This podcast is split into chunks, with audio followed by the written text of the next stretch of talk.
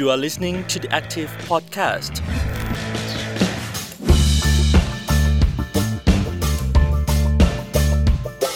สวัสดีครับ ต้อนรับคุณผู้ฟังเข้าสู่รายการ The Active Podcast กับผมกันรุ่งโรจน์สมุนเก่าครับ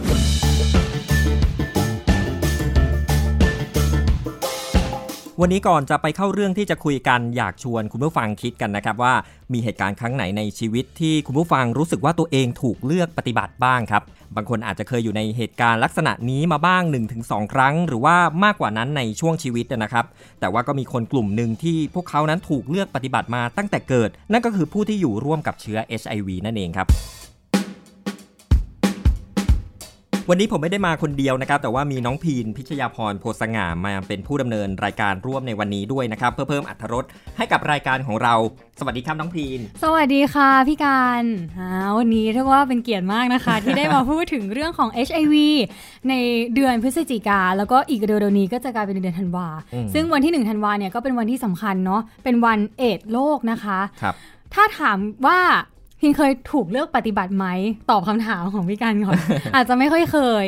แต่ว่ามีคนที่เคยอืมแล้วมันไม่ใช่การเลือกปฏิบัติแบบ แค่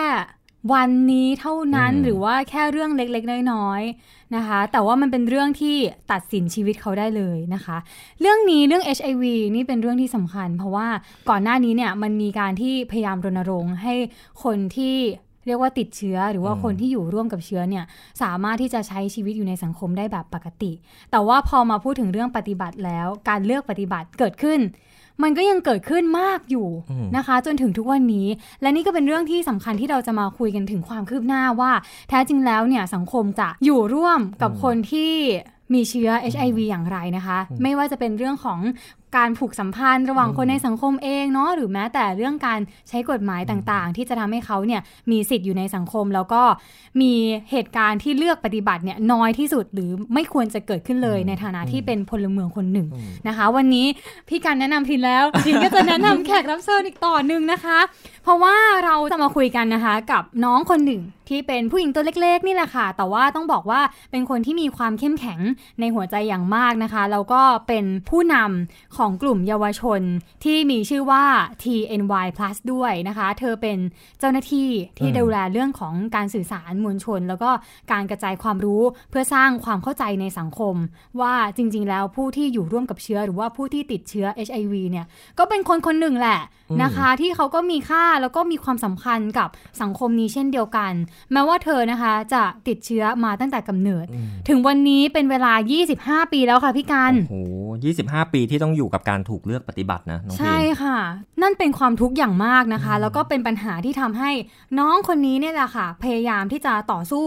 กับการตัดสินของสังคมที่มันไม่เป็นธรรมเอาซะเลยนะคะ การจัดตั้งกลุ่มของเขาเนี่ยที่ผ่านมาเราก็ได้เห็นรูปธรรมเยอะแยะนะคะอืมไม่ว่าจะเป็นความเคลื่อนไหวต่างๆเนาะครับที่การได้ตามมาตลอด แล้ววันนี้เราก็มีโอกาสได้มาคุยกับน้องผู้หญิงคนนี้ที่มีชื่อว่าน้องเมย์สวัสดีค่ะ สวัสดีครับค่ะ สวัสดีค่ะพี่การกับพี่พีนค่ะค่ะโอ้โหน้องเมย์จากเครือข่ายเยาวชนที่อยู่ร่วมกับเชื้อ HIV นะคะ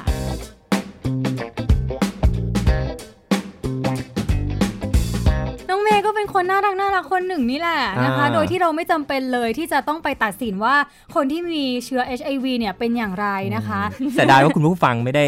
เห็นหน้าน้องอ่าแต่ว่าได้ยินเสียงก็ยังดีอ่าแล้วพิงก็เชื่อว่าสิ่งที่จะมาเล่าแลกเปลี่ยนกันในวันนี้เนี่ยมีค่าอย่างมากะคะน่าสนใจว่าอืมสิ่งที่เรามองว่าเป็นอุปสรรคอืมแต่ว่าคนที่พบเจอกับอุปสรรคแบบนี้ตั้งแต่เกิดกลับค่ะใช้เป็นสิ่งในการขับเคลื่อน ใช่ แล้วก็เป็นส่วนหนึ่งที่จะอืมแก้ปัญหา ในการอยู่ร่วมกับเชื้อ HIV เรียกว่าเอาในคสัวางมคกดดันมาเป็นพลังให้กับอืมตัวเองเนาะแล้วต้องบอกว่าคนที่มีเชื้อ HIV ในสังคมเนี้ยที่เป็นกลุ่มเยาวชนเนี่ยมีจำนวนมากค่ะพี่การอืมซึ่งเขาก็อยู่ภายใต้การดูแลของเครือข่ายเยาวชน TNY Plus นี่แหละ แล้วก็มีน้องเมย์แล้วก็เพื่อนๆของเขานะคะช่วยกันดูแลถามพี่การว่าตัวเลขของผู้ที่ติดเชื้อ HIV ปัจจุบันเนี้ยมีกี่คนคะอ่าถ้าเอาเฉพาะข้อมูลในปี 2563 ก็ประมาณ 23,000 คน อายุ 15-25 ปีอืมอะแต่ว่ามีสิ่งที่น่าสนใจก็คือว่าเรารณรงค์เรื่องนี้กันมานานมากเลยน้องค่ะพี่เนาะตั้งแต่เกิดอะมหนังสือสุขศึกษาใช่แคมเปญต่างๆนี่อยากจะบอกว่าตัวเองเนี่ยได้รับถุงยางอนามัย เขินไหมนะคะเขินไหมเขินแล้วแบบเห็นไหมเราก็ยังรู้สึกเขินก็อยู่จนทุกวันนี้ใช่ไหมตั้งแต่เด็กอะเออคือเขาปลูกฝังไงว่า ป้องกันไว้ดีกว่าอะไรอย่างเงี้ยเนาะนี่ไงอาจจะเป็นข้อมูลเออสำคัญที่กลับไปพบว่าเด็กเนี่ยอายุน้อยๆเนี่ยติดค่ะเชื้อเพิ่มขึ้นอืมอ่าน่าสนใจอ่าทีนี้กลับมาถามน้องเมย์ว่า กลุ่มของเราเครือข่ายของเราที่ว่าดูแลเด็กและเยาวชนเนี่ยค่ะ 13-25 ปีมีกี่คน ค่ะ ก็ถ้าช่วงอายุ 13ถึง25 ปีอะค่ะ ที่เครือข่ายเยาวชน ดูแลอยู่ก็จะอยู่ที่ประมาณ 400 กว่าคนค่ะ อันนี้คือยังไม่ได้รวมน้องๆ เด็ก ๆ ที่อายุต่ำกว่า 13 ปีนะคะอืมถ้าต่ำกว่า 13 ปีนี่ก็มีอีกค่ะประมาณหนึ่งเลยค่ะ ที่เรายังดูแลอยู่ แล้วก็คนที่อายุมากกว่า 25 ปีก็ยังมีค่ะ ที่ยังเป็นเครือข่ายเดียวกันเป็นเพื่อนกันอะไรเงี้ยค่ะ เป็นพี่ๆน้องๆกันเลยค่ะอ่าน้องเมย์มองยังไงกับตัวเลขแบบนี้ เมย์รู้สึกว่า จริง ๆ มันก็คือสูงเหมือนกันนะคะ ในในความคิดของเรา เพราะว่าคือประชาเหมือนแบบว่ามันจะเป็นแค่ตัวเล็ก ๆ แบบว่ารู้สึกว่าตัวเลขมันน้อย แต่ถามว่าเราเห็นแล้วเนี่ยเรารู้สึกได้เลยว่าเออจริง ๆ แล้วเยาวชนที่เขาอยู่ร่วมกับเชื้อเอชวีเนี่ยถ้ารวมทั้งประเทศไม่ใช่แค่กลุ่มเราเนี่ยมันตั้งสองหมื่นกว่าคน แต่นี่แค่ของกลุ่มเราเอง ของเครือข่ายเอง 400กว่าคนเราก็คิดว่ามันเป็นส่วนหนึ่งประมาณเซี่ยวหนึ่งของใน 20,000 นั้นเลยอะค่ะน้องเมย์คิดว่าอะไรที่ทำให้คนที่มีอายุน้อยติดเชื้อมากขึ้น เออส่วนใหญ่ก็อาจจะเป็นด้วยความที่ว่าความรู้ความเข้าใจในระดับหนึ่งอะค่ะ เพราะว่าจริง ๆ แล้ว ตอนนี้เหมือนว่าทางสุขศึกษาหรืออะไรก็แล้วแต่ก็คือเขาก็มีการเรื่องรณรงค์เรื่องนี้ด้วยเรื่องการให้ความรู้ความเข้าใจอะค่ะ แต่ด้วยความที่ว่าบางอย่างอะค่ะ การถูกสอนมาหรือว่าภาพเก่าต่างๆอะค่ะ มันก็เป็น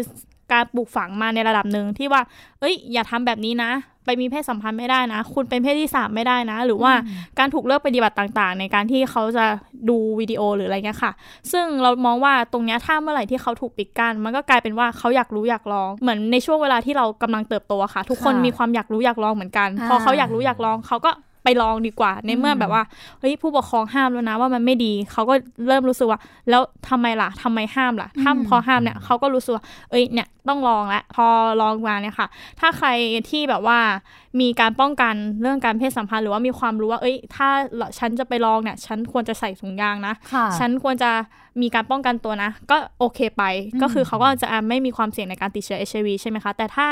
เป็นน้องๆเยาวชนที่เขาไม่ได้มีความรู้ว่าเฮ้ยแล้วฉันจะใส่ถุงยางยังไงล่ะ แล้ววิธีใส่มันคือยังไงล่ะ ในเมื่อสอนแค่ว่ามันมีโรคติดต่ออะไรบ้าง แต่โรงเรียนไม่ได้มานั่งสอนว่า เฮ้ย เนี่ยวิธีใส่ถุงยางมันเป็นแบบนี้นะอืมคุณต้องป้องกันแบบนี้นะ แต่ค่ะอย่างเงี้ยค่ะ ก็เลยทำให้มีการที่ว่าพอน้องไม่เข้าใจ หรือว่าเยาวชนอืมรุ่นใหม่ไม่เข้าใจอย่างเงี้ยค่ะ มันก็เลยทำให้คนที่ติดเชื้ออย่างเงี้ยค่ะ มันก็จะเพิ่มขึ้นนะคะขออนุญาตถามน้องเมย์ปกติเราไปถามคำถามนี้ไม่ได้นะ แต่อันนี้เราได้รับอนุญาตจากน้องแล้วค่ะ น้องเมย์อยู่ร่วมกับเชื้อมาตั้งแต่ช่วงไหน ก็คือเอ่อติดเชื้อมาจากแม่สู่ลูกค่ะ ก็คือตอนนี้อยู่ร่วมกับเชื้อมาก็ 25 ปีแล้วค่ะ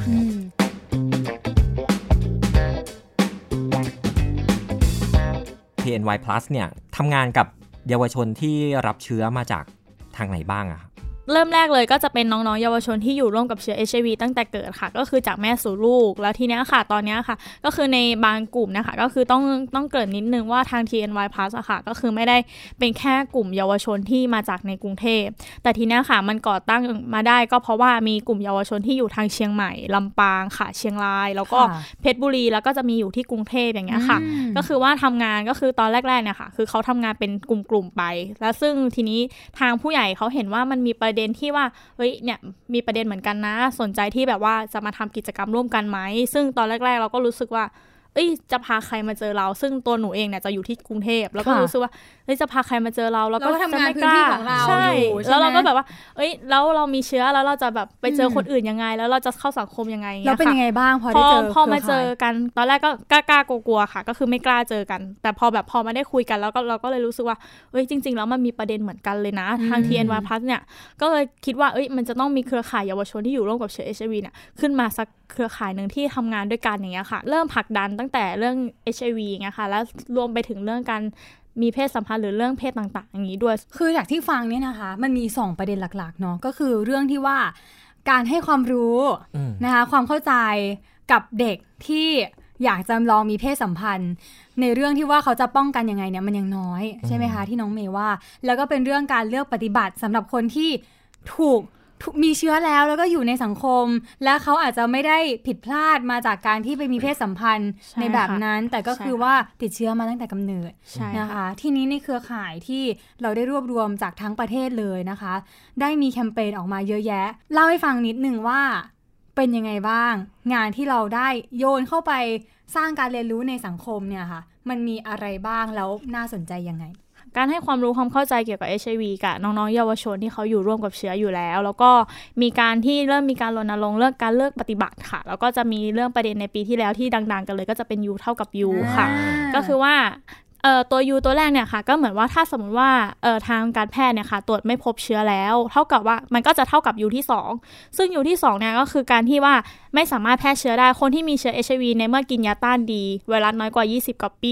ภูมิคุ้มกันคือ CD4 เนี่ยค่ะ เริ่มมีประสิทธิภาพก็คือ 200 ขึ้นไปเงี้ยค่ะ การไปมีเพศสัมพันธ์โดยที่เขาไม่ป้องกันนะคะก็ถือว่าไม่สามารถแพร่เชื้อให้เขาได้แล้วอืมอ่านี่เหมืเป็อนนประเด็นี่นคนหลายคนอาจจะไม่รู้เลยนะคะเนี่ยว่าอ่าจริงๆแล้วอะถึงแม้ว่าจะไม่ได้มีการป้องกัน แล้วก็มีเพศสัมพันธ์กับคนที่มีเชื้ออมอยู่กับเชื้อ HIV ก็ไม่ได้ติดอ่าใช่ก็คือใช่นะก็คือเรารับประทานยาต้านไวรัสใช่จนค่ะเชื้อนั้นถูกกดเอาไว้จนแทบไม่เหลือเนาะใช่ค่ะแล้วก็สามารถมีเพศสัมพันธ์ แล้วก็สามารถมีลูกได้ด้วยใช่ค่ะโดยก็ที่คืลูอกออกมาเนี่ยไม่มีเชื้อ ใช่ค่ะ ก็อย่างที่พี่การพูดเหมือนกันว่าเออตอนนี้ก็คือน้องเยาวชนบางคนนะคะ หรือว่าเออเยาวชนที่เติบโตเริ่มเป็นผู้ใหญ่เนี่ยค่ะ ก็สามารถที่จะมีลูกแล้วเออลูกเขาเนี่ยค่ะ ไม่ติดเชื้อ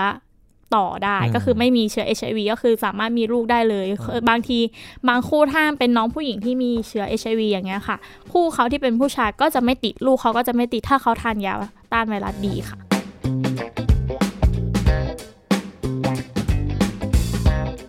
เล่าเรื่องความรักตลอดช่วงชีวิต 25 ปีได้ไหมอ่าอ๋อ มีไหมคะ มีแฟนไหมมีคะค่ะ มันก็เหมือนชีวิตคนปกติทั่วไปเลยค่ะ เราก็มีแฟนได้ มีเพื่อนสนิทหรืออะไรอย่างนี้ได้ใช่ไหมคะ แต่การที่เราจะมีแฟนอย่างเงี้ยค่ะ บางครั้งครอบครัวบางครอบครัวอาจจะไม่ได้เข้าใจเราทั้งหมด แต่ทีเนี้ยค่ะ ในช่วงแรก ๆ ที่มีแฟนอะมันก็จะเป็นช่วงหัวเลี้ยวหัวต่อเนาะช่วง 18อะไรเงี้ยถ้าเรามีแฟนเนี้ยเราก็จะมีความกังวลใจแล้วว่า เอ้ย เรามีเชื้อ HIV อะเราจะ ทำยังไง เราจะกินยายังไง มันจะแอบเขายังไง มันก็เป็นอุปสรรคแล้วแล้วเรารู้สึกว่าตอนนั้นมันเป็นความรู้สึกที่เราอึดอัดว่าเฮ้ยเราจะไปต่อยังไงล่ะอ่าในเมื่อถ้าเราจะคบกับเขาต่อบอกเขาไหมเราก็เลยตัดสินใจว่าเอ้ยคบมาตั้งตอนเนี้ยก็คือแบบคบมาตั้ง 3 ปี แล้วเอ้ยเอาไงดีก็บอกก็ตัดสินใจบอกไปอะไรเงี้ยค่ะแต่คือตอนที่บอกก็ชั่งใจหลาย ๆ อย่าง เพราะว่าเราก็ถูกเออเหมือนประมาณว่าเรามีพี่ที่ปรึกษาอย่างเงี้ยค่ะพี่ๆที่ปรึกษาหรือว่าผู้ใหญ่ที่ให้คำปรึกษาเขาบอกว่า ก่อนจะบอกใครสักคนเนี่ยเราต้องแบบว่ารู้นะว่าเขาอะเราต้องพร้อมที่จะรับมือกับการรู้สึกตรงนั้นด้วยว่าเฮ้ยถ้าสมมติว่า feedback กลับมาเออมันไม่ดีอะเราจะรู้สึกยังไงอ่าแล้วเขาอะจะรู้สึกยังไงอืมเราต้องแบบว่าต้องลองเชิงเขาไหมต้องแบบถามว่าเขามีความรู้ความเข้าใจขนาดไหนอะไรเงี้ยค่ะอ่าแล้วก็เลยก็โอเค พอคนเนี้ยค่ะหนูก็เลยแบบเออตัดสินใจว่าเออเขาคุยกับเขาแล้วใมื่อเป็นยังไงบ้างเขาก็อยากรู้เลยเขาก็โอเค โอเคค่ะเขาแบแบบบว่าอึ้งไหมก็อึ้งอึ้งไปสักพักหนึ่งโดยการที่ว่า ใช่หรอ เป็นจริงๆหรออ่าอะไรเงี้ย เออ แล้วแบบเขาก็มีคำถาม ซึ่งแบบว่ามันก็เป็นคำถามปกติเลยที่คนเขาก็อยากจะรู้ว่าเราติดเชื้อมาได้ยังไงอะไรเงี้ย แล้วก็ตัดสินใจบอกอ๋อ ก็จากแม่สู่ลูกอะไรเงี้ย แล้วก็อธิบายกับเขาไป แต่ตอนนี้กับคนนั้นก็เลิกลากันไปแล้ว เพราะว่าอ่า แต่ทีนี้ก็เราก็คุยกับเขาว่า เออ เรื่องที่มันเป็นเรื่องส่วนตัวของเราอะรู้ไหมว่าเออบางอย่างอะมันเป็นสิทธิส่วนของเรานะ ไม่สามารถที่จะไปเผยแพร่หรือว่าไปบอกต่อใครได้ว่าเรามีเชื้อ HIV อืมถ้าคุณทำอย่างนั้นเท่ากับว่าเราสามารถที่จะฟ้องเขาได้นะ เพราะว่าคุณละเมิดสิทธิ์เราอืมแต่กะคนปัจจุบันนะคะอันนี้ก็เปลี่ก็ยนคือนะบอกตั้งแต่เริ่มต้นใช่เลยไหมอันนี้ก็คือบอกตั้งแต่เริ่มต้นเลยเราอืมรู้สึกว่าแบบหรือว่าแบบอาจจะมีเพื่อนๆที่อยู่ในเครือข่าย หรือว่าเพื่อนๆที่เขามีความรู้อยู่เงี้ยค่ะเขาก็แนะนำว่าเออลองดูไหมถ้าแบบเลือกจะบอกอะไรเงี้ยเราก็เลยตัดสินใจว่าเออเขาก็คิดว่าน่าจะมีความรู้ความเข้าใจเหมือนกันเราก็เลยตัดสินใจว่าโอเคงั้น เราบอกบอกก่อนครบใช่ แล้วเราก็พูดกับเขาไปว้าวประมาณว่า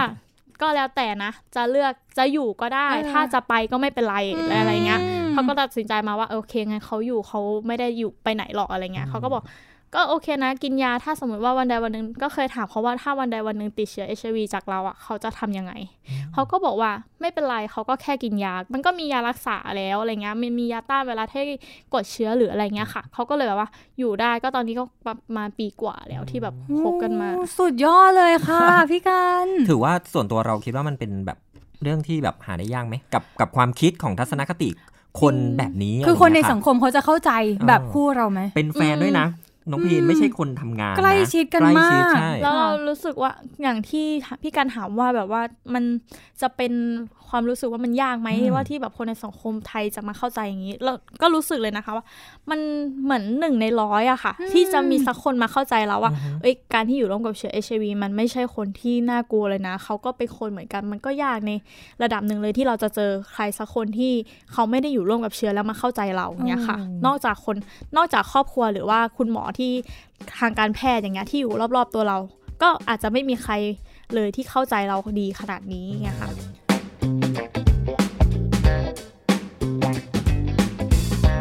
เรื่องงานล่ะครับ ตอนนี้เรื่องงานน้องเมย์รู้สึกว่าตัวเองประสบความสำเร็จหรือยังเรื่องงานส่วนเรื่องงานเมย์คิดว่าตัวเมย์เองยังไม่ประสบความสำเร็จค่ะอืมเพราะว่าค่ะ ตอนเนี้ยก็คือว่าเออถ้าเราตอนเนี้ยคือเมย์ทำงานพาร์ทไทม์ที่หนึ่งช่วงถ้าเป็นพาร์ทไทม์เนี่ยเขาก็จะไม่ได้ตรวจเลือดอะไรเลย แต่เมื่อไหร่ที่เราจะปรับเป็นพนักงานประจำหรือว่าเข้าไปสู่กระบวนการเป็นพนักงานของเขาเลยเนี่ยค่ะก็จะมีการตรวจ HIV ซึ่งเรารู้สึกว่าเราอายุ 25 แล้วอะแล้วทำไมแบบว่าเราจะสร้างความมั่นคงในชีวิตเราได้ยังไงในเมื่ออมยังมีการตรวจ HIV ก่อนเข้าทำงานอยู่อีก จริง ๆ เรารู้สึกว่ามันไม่ควรจะมาตรวจหรือว่ามาขอตรวจหรืออะไรเงี้ยค่ะ เรารู้สึกว่ามันเป็นการละเมิดสิทธิ์แต่ทีเนี้ยเราก็เลยมองว่าอ้าวแล้วอย่างนี้เราจะทำยังไงต่อไปในเมื่อแบบว่าน้องเยาวชนเราบางคนก็ยังมีการที่แบบว่ามีความกังวล มีการที่โดนเลือกปฏิบัติจากการทำงานด้วยเงี้ยค่ะ ปีนี้เราก็เลยรู้สึกว่ามันเป็นแคมเปญใหญ่เป็นโจทย์ใหญ่สำหรับเรา เราก็เลยรู้สึกว่าปีนี้เราต้องมาขับเคลื่อนเรื่องการยกเลิกการตรวจ HIV ก่อนเข้าทำงาน ไม่ว่าจะเป็นประเด็นอะไรก็ตามต่อให้เขารู้สึกว่าเขามาบอกว่า เอ้ยตรวจนะเพื่อที่จะได้ดูแลเรานะ จะได้แบบว่าเอ้ยช่วยดูแลเราว่าเอ้ยค่ะงานอันไหนเหมาะกับเรา แต่ เออไม่ไม่อยากจะบอกว่าคุณลืมอะไรไปหรืออย่างว่า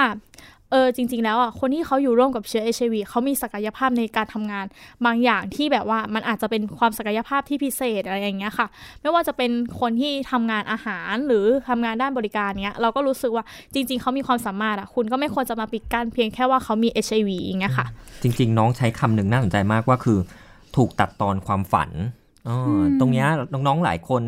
เราก็ไม่ทราบเนาะว่า อยู่ในระดับมหาวิทยาลัยเงี้ยเรียนแบบอยากจะเข้าข้าราชการค่ะอยากจะเป็นเชฟค่ะ อะไรอย่างเงี้ยเนี่ยทั้งข้าราชการแล้วก็เชฟอะไรเงี้ยมันมีปัญหาอะไรในช่วงการสมัครงานบ้างคะก็คือว่าถ้าเป็นช่วงเรียนอย่างเงี้ยค่ะ มันก็ไม่เคยมีปัญหาเลยใช่ไหมคะเพราะซึ่งตอนแรก ๆ ตัวเมย์เองก็รู้สึกว่าอยากจะเรียนค้าหกรรม แต่ทีเนี้ยด้วยความที่ว่าพอเรามีเชื้อ HIV พอเขาพูดว่า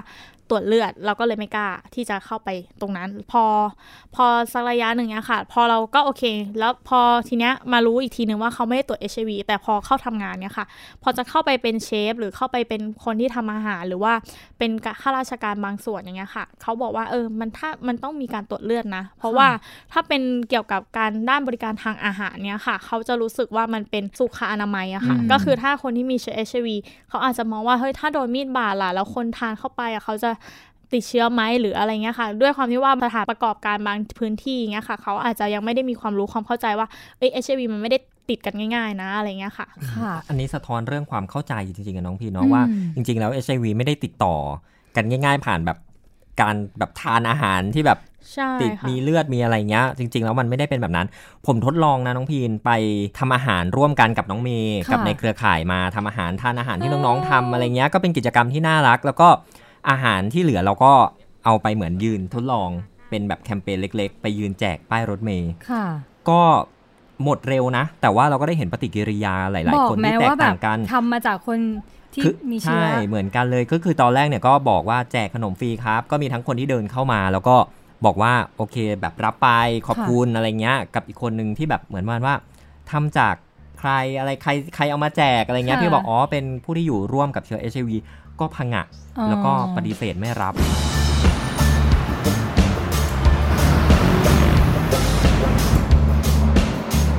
ทำกินกันเองอาจจะไม่สามารถอธิบายเรื่องของความเข้าใจได้ทั้งหมดนะครับ วันนี้ผมเลยจะทดลองนำอาหารที่น้องๆทำไปแจกกับผู้คนที่เดินตามท้องถนนนะครับ เพื่อที่จะดูปฏิกิริยาว่าพวกเขานั้นมีความเข้าใจในเรื่องของการติดเชื้อ HIV มากน้อยแค่ไหนครับแจกฟรีครับ ขนมแจกฟรีครับ ขนมครับทำโดยผู้ติดเชื้อ HIV ครับ ขอบคุณครับทำโดยผู้ที่ติดเชื้อ HIV คุณป้ากล้าทานไหมครับน่าทานกล้าแจกฟรีเหรอครับ จะมองดูมันน่ากลัวไหมครับ ถ้าทานจากผู้ติดเชื้อ HIV เป็นคนทำทำไมไม่กลัวครับ ได้ครับมากขอบคุณนะครับที่เข้าใจนะครับขนมแจกฟรีครับแจกฟรีนะครับทำโดยผู้อยู่ร่วมกับเชื้อ HIV ครับกล้าทานไหมครับ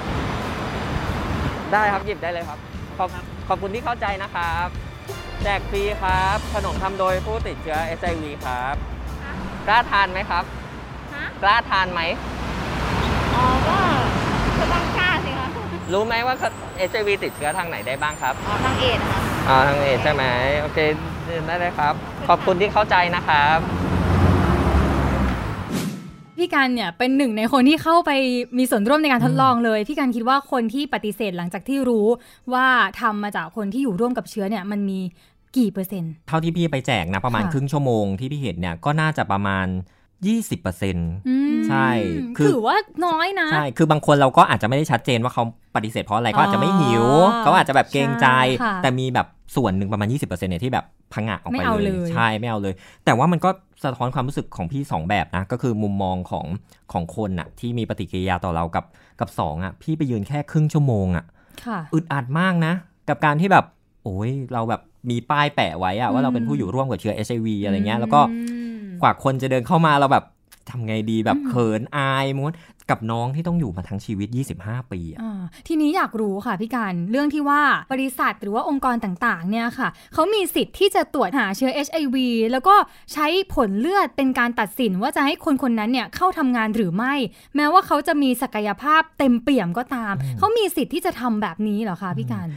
จริง ๆ แล้วมันมีเป็นเหมือนพรบเป็นกฎหมาย แต่ว่าเป็นในเชิงของการระเบียบแนวปฏิบัติมากกว่า แล้วก็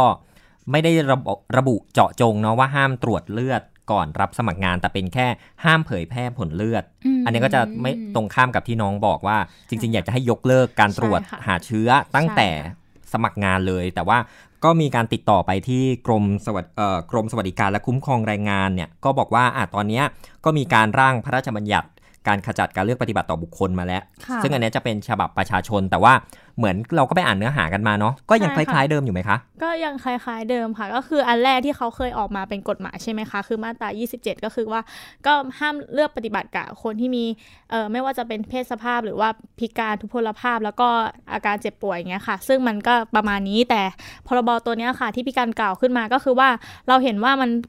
แค่เพิ่มขึ้นมาว่าห้ามเอาผลเลือดไปเผยแพร่ แต่จริงค่ะๆแล้วเครือข่ายเยาวชนเรามองไกลกว่านั้นค่ะ คือว่าจริง ๆ แล้วคุณไม่ควรละเมิดสิทธิ์ใครเลยก็ตามแม้กระทั่งคนปกติทั่วไปที่เขาไม่ได้อยู่ร่วมกับเชื้อ HIV คุณไม่มีสิทธิ์ที่จะมานั่งหาตรวจว่าเฮ้ยเขามีเชื้อ HIV หรือเปล่า ต่อให้คุณบอกว่าคุณจะมาดูแล ถ้าคุณป่วยหรืออะไรเงี้ยอืมแต่จริง ๆ เรารู้สึกว่ามันเป็นการละเมิดสิทธิ์อะค่ะ ก็คือค่ะว่าจากคนแรกคือคนที่เป็นผู้ป่วยใช่ไหมคะ แล้วก็คือคนที่สองก็คือสถานพยาบาล ถ้าสมมติว่าเขารู้ผลกันแค่สองคนเนี้ยค่ะ มันก็ถือว่าโอเค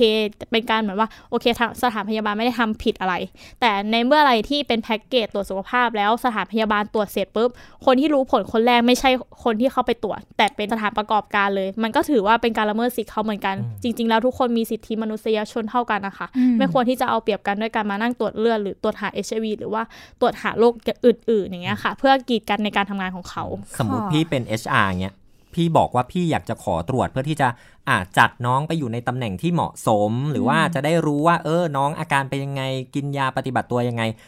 น้องที่ไปสมัครงานเนี่ยควรจะตอบว่ายังไง ถ้าน้องที่เข้าไปสมัครงานก็อาจจะต้องคุยกันนะคะว่าเออไม่ทราบว่าถ้าสมมติว่าดูแลแล้วอะค่ะ ก็คือจริง ๆ แล้วอะเราอาจจะคุยกันได้เลยว่าจริง ๆ แล้วก็ปกตินะคะ ก็ไม่จำเป็นต้องว่า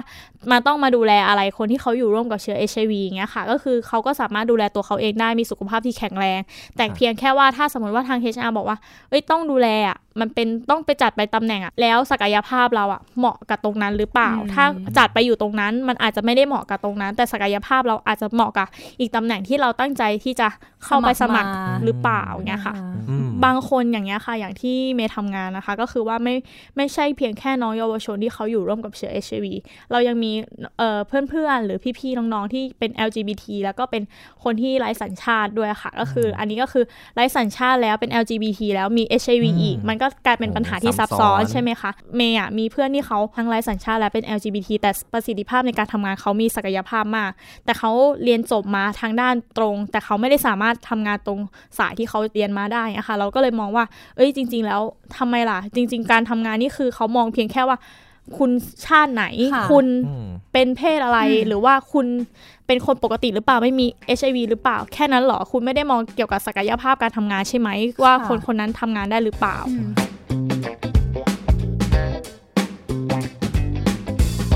ทีนี้น้องเมย์ในฐานะที่อยู่ร่วมกับเชื้อมา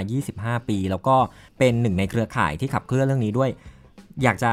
ให้เหมือนสร้างแรงบันดาลใจให้กับน้องๆ ที่ตอนนี้กำลังเรียนอยู่ หรือว่ากำลังจะเริ่มต้นชีวิตการทำงาน ควรทำตัวปฏิบัติตัวยังไง ในการที่แบบจะให้ตัวเองมีกำลังใจในการเดินหน้าต่ออะไรหลังจากนี้อะค่ะค่ะก็สำหรับเมย์เองก็คือว่าถ้าแบบว่าเป็นน้องๆเลยนะคะ ที่เขาอยู่ร่วมกับเชื้อ HIV เลย เรารู้สึกว่าอยากให้เขารู้สึกว่าเขาคือคนปกติทั่วไป ไม่ใช่แค่ว่าเขาเองที่รู้สึก แต่เราอยากให้สังคมไทยเหมือนกันมองว่า เอ้ย จริง ๆอะเขาก็เป็นคนปกติทั่วไปเหมือนกันนะ ขนาดคนคนแก่หรือว่าคนที่เป็นผู้สูงอายุหรือว่าเด็กเนี้ยยังมีสามารถมีโรคประจำตัวได้เลย HIV ก็เหมือนกันค่ะ อาจจะเป็นโรคประจำตัว แต่ไม่สามารถหายขาดได้ แต่เขาสามารถที่จะหยุด เอ่อเป็นการต้านกินยาต้านไวรัสเพื่อกดไวรัสไว้และทำให้เขาสุขภาพดีได้เงี้ยค่ะ ก็คือเป็นแรงบันดาลใจในการอย่างหนึ่งคือทำตัวให้ปกติที่สุดอะค่ะ ก็คือใช้ชีวิตให้ให้คุ้มค่ากับที่เขาที่เขาได้แบบว่าอยู่ร่วมกับเชื้อ HIV เงี้ยค่ะ ซึ่งพิงคิดว่านะคะ ทุกคนที่เกิดมาแล้วเนี่ยมีคุณค่า ในชีวิตของตัวเองทั้งสิ้นนะคะ แล้วก็มีคุณค่าต่อสังคมด้วยนะคะ เป็นส่วนหนึ่งในการเคลื่อนสังคม ดังนั้นนะคะ แม้ว่าผู้ที่อยู่ร่วมกับเชื้อ HIV ก็ตามค่ะ แม้ว่าจะเป็นเชื้อที่อยู่ในตัวระยะยาว แต่การเลือกปฏิบัติจะต้องสิ้นสุดในวันนี้ค่ะครับท้ายที่สุดเนี่ยนะครับการอยู่ร่วมกับเชื้อเนี่ยไม่ได้หมายถึงผู้ที่อยู่ร่วมกับเชื้อ HIV อย่างเดียวนะ แต่หมายถึงน้องพรีน หมายถึงค่ะพี่หมายถึงเราทุกคนนี่แหละที่ต้องอยู่ร่วมกับผู้ติดเชื้อ HIV แล้วเราจะทำยังไงให้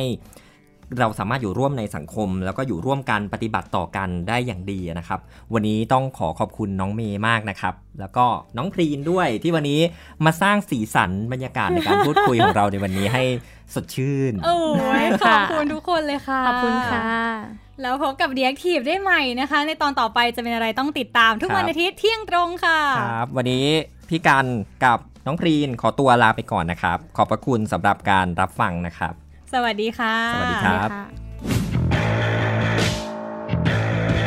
You are listening to the Active Podcast.